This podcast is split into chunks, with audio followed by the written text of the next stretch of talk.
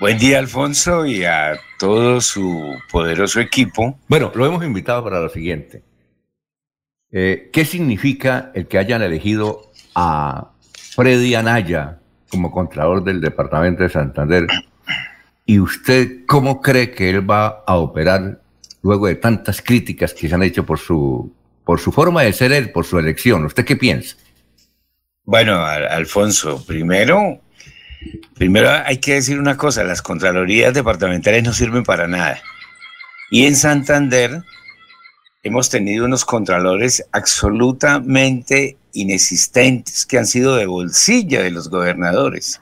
El anterior, el anterior del anterior, el de Serpa, el de los Aguilares, etcétera, no ha servido para nada ni han cumplido su función misional que es hacer control fiscal a los recursos públicos.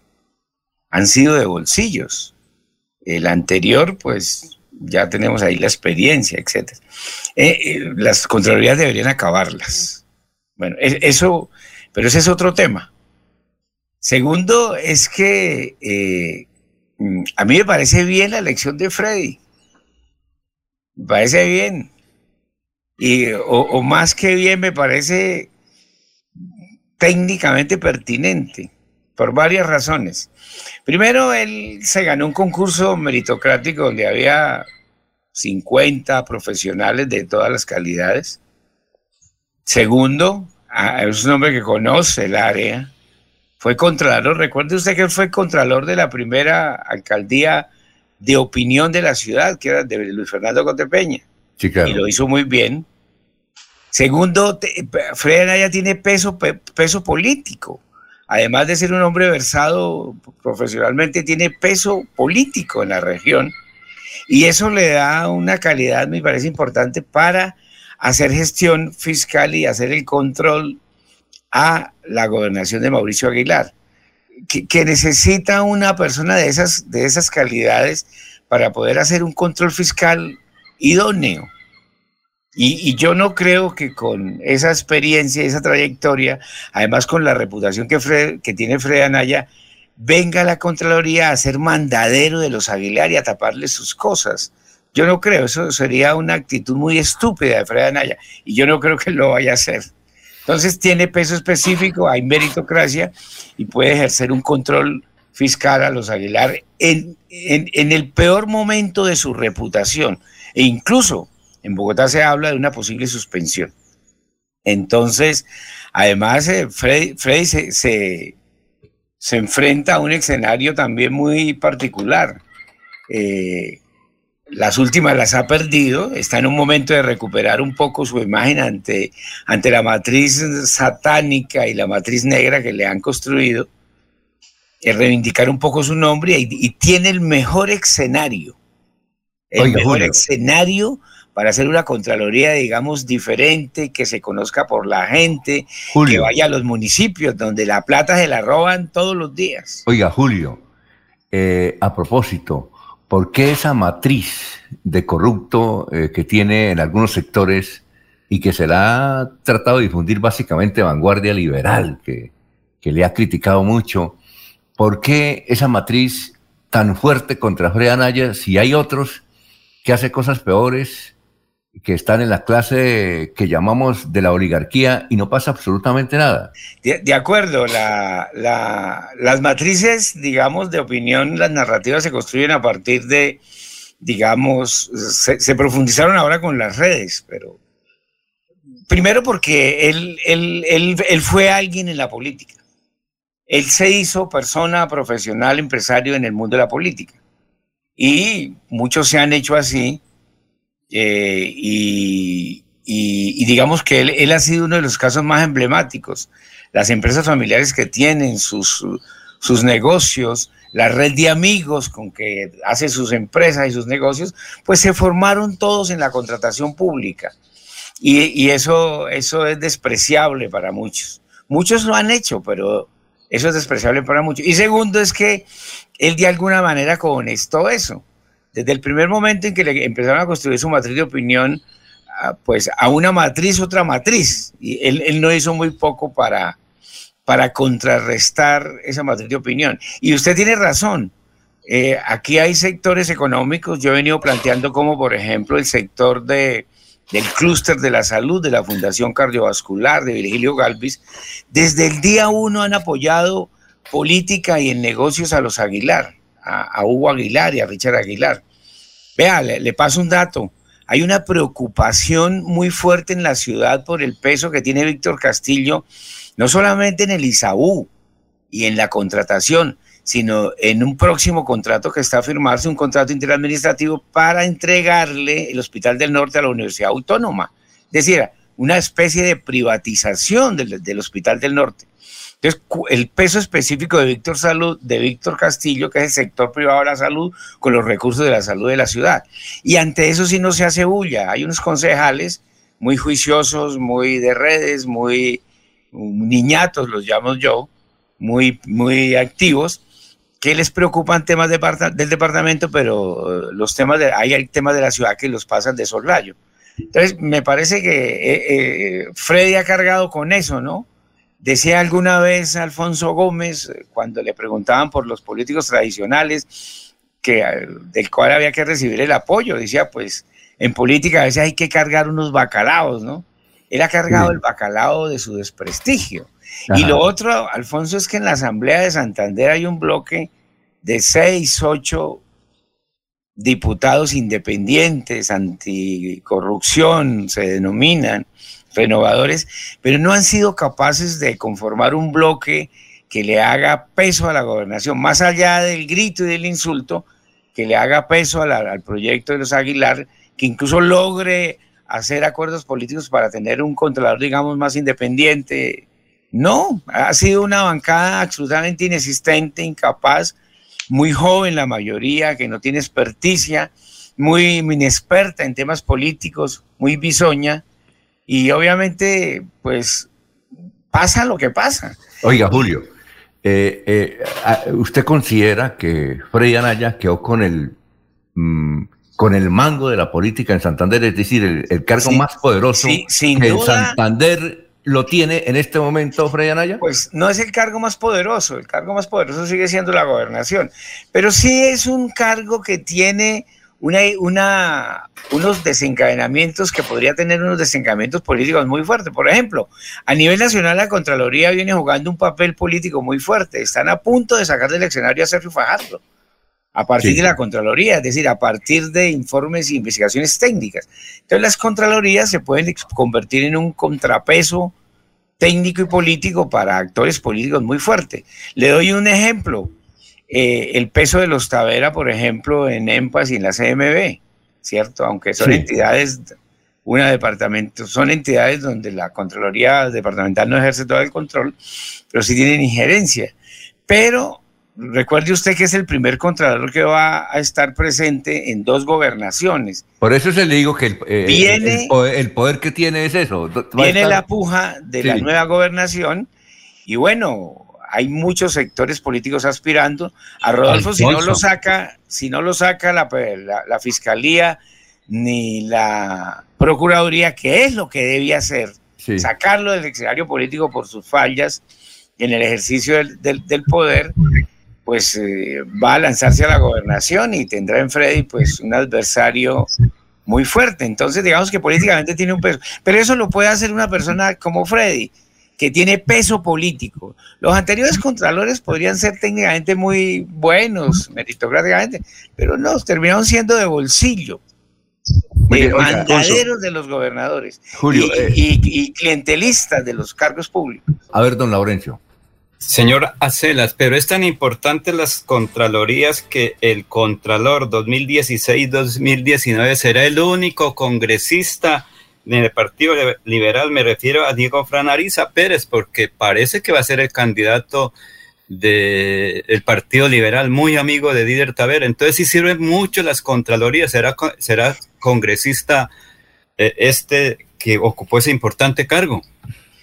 Pues eh, es decir, dentro de la estructura de, las microempresas electorales y el clientelismo político, pues sirven, pero no sirven para cumplir su misión, que es hacer control fiscal a los recursos públicos, ser transparente, combatir la corrupción, sancionar, investigar, sancionar los temas de corrupción de cara a la ciudadanía. Para eso no sirven para nada.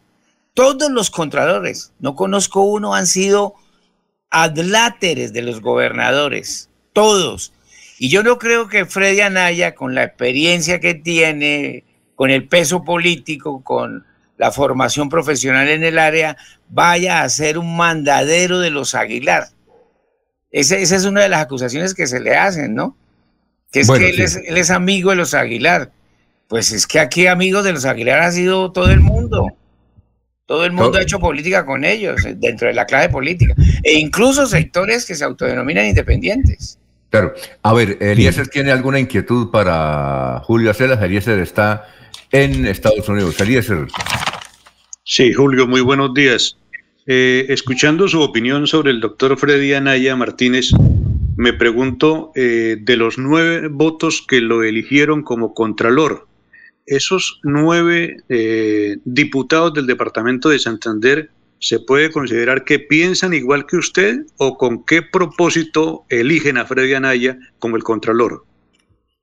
No, pues todo el mundo puede pensar, los intereses individuales son absolutamente diversos y complejos, pero, pero me parece que dentro de las hojas de vida y el proceso meritocrático, que fue un proceso, digamos, mm, aceptablemente transparente, era la mejor hoja de vida. Sí, en términos de, meritocracia y de formación profesional se refiere, no había otra. Lo, que pasa es que usted no le puede pedir a los todos los diputados, incluidos los que se llaman renovadores, son políticos profesionales. Y usted entre políticos no le puede tomar, no, no, usted no le puede pedir a los políticos que tomen decisiones como las toman en las hermanitas de la caridad o un equipo de fútbol o, una familia, no. Los políticos toman decisiones políticas. Y la elección de Fred es una decisión política. Todos que queríamos quisiéramos que el Contralor fuera el obispo, fuera un profesor universitario de altas calidades, el mejor profesional por elección pública, una, un monje benedictino. Quisiéramos que fuera el Contralor, pero hay que, hay que ser realistas. Me acuerdo una frase de Ortega, de Ortega y Gasset que decía que en política en política lo real ejerce su imperativo sobre lo ideal y lo conceptual lo real siempre se impone. Entonces, dentro de lo que había y dentro de las reglas de fuego, Freddy era la mejor hoja de vida. Cuestionado como todos los políticos, quizás más, ¿no? Por la acción, como decía Alfonso de Vanguardia, que en, toda la historia ha asumido actitudes a veces con contenido político. Yo le, recuerdo un caso, Alfonso, que fue el caso de la profunda confrontación que pudo tener unos ribetes trágicos entre Alejandro Galvis Ramírez y Mario Camacho Prada. ¿Cómo, cómo, se resolvió esa confrontación? Mario Camacho escribió un libro, Los gases del poder, sobre el desempeño de Alejandro Galvis Galvis en la Junta Directiva de Ecopetrol y de Alejandro Galvis Ramírez. Galvis Ramírez y de Ecogas, y le, y le mandó decir con su abogado penalista, vea, eh, o paramos esto o a mí me toca publicar este libro. Y ahí terminó la confrontación, ¿ves? Los, medios a veces, en ocasiones, también ejercen eh, opinión y posición política. Eso está bien, eso no está mal, me parece a mí. A ver, eh, Jorge. Con los buenos días para el doctor Julio Acelas, don Alfonso. Eh, está claro que, la elección de, de, Freddy Anaya se, se, debe a precisamente a esa naturaleza política que la acompaña. ha, sabido eh, recaudar a su beneficio el ejercicio de la política. Eh, hablemos un poco de los dos que hacían parte de la terna y que no recibieron un solo apoyo por parte de los diputados, eh, los doctores Andrea Buitrago y Reinaldo Mateus. ¿Qué hacían ellos en la terna? Porque es que ni siquiera se atrevieron a gestionar un solo voto, un solo apoyo por parte de los diputados. Sí, porque estas elecciones son políticas y votan los políticos, no votan hermanitas de la caridad. Y dentro de los políticos, no todo el mundo les genera confianza, autoridad y respeto. Y Freddy Anaya le genera autoridad, confianza y respeto a la política. Los políticos lo respetan mucho, no lo respetarán algunos medios de comunicación o sectores, digamos, independientes, pero entre políticos votan, toman decisiones políticas y se impone el mundo de lo real, el mundo de lo, de lo pragmático, ¿ves? Entonces, en, esas, en esos procesos meritocráticos, obviamente también eh, aplica mucha gente buena, profesionales muy buenos que no tienen conexiones políticas.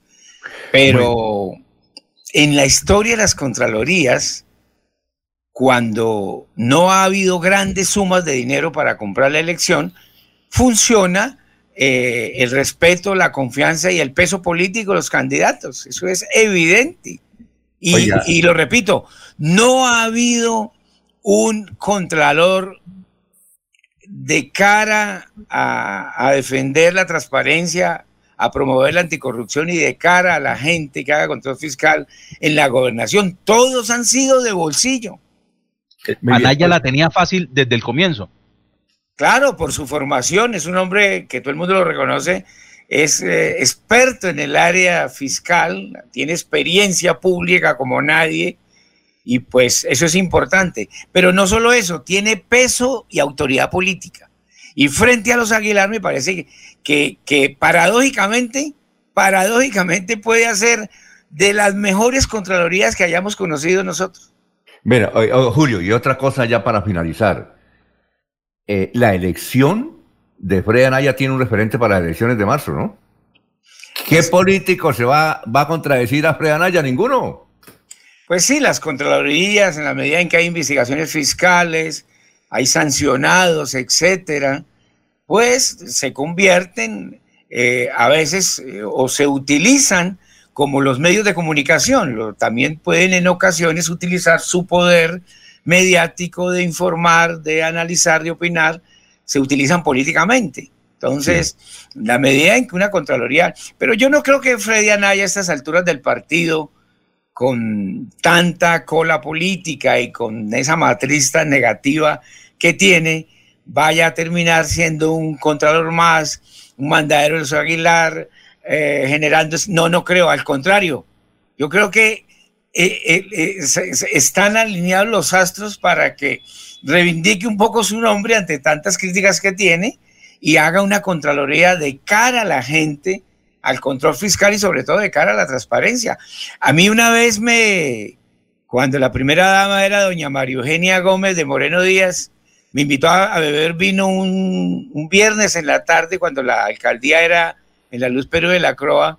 Yo había escrito un artículo, ella quería conocerme.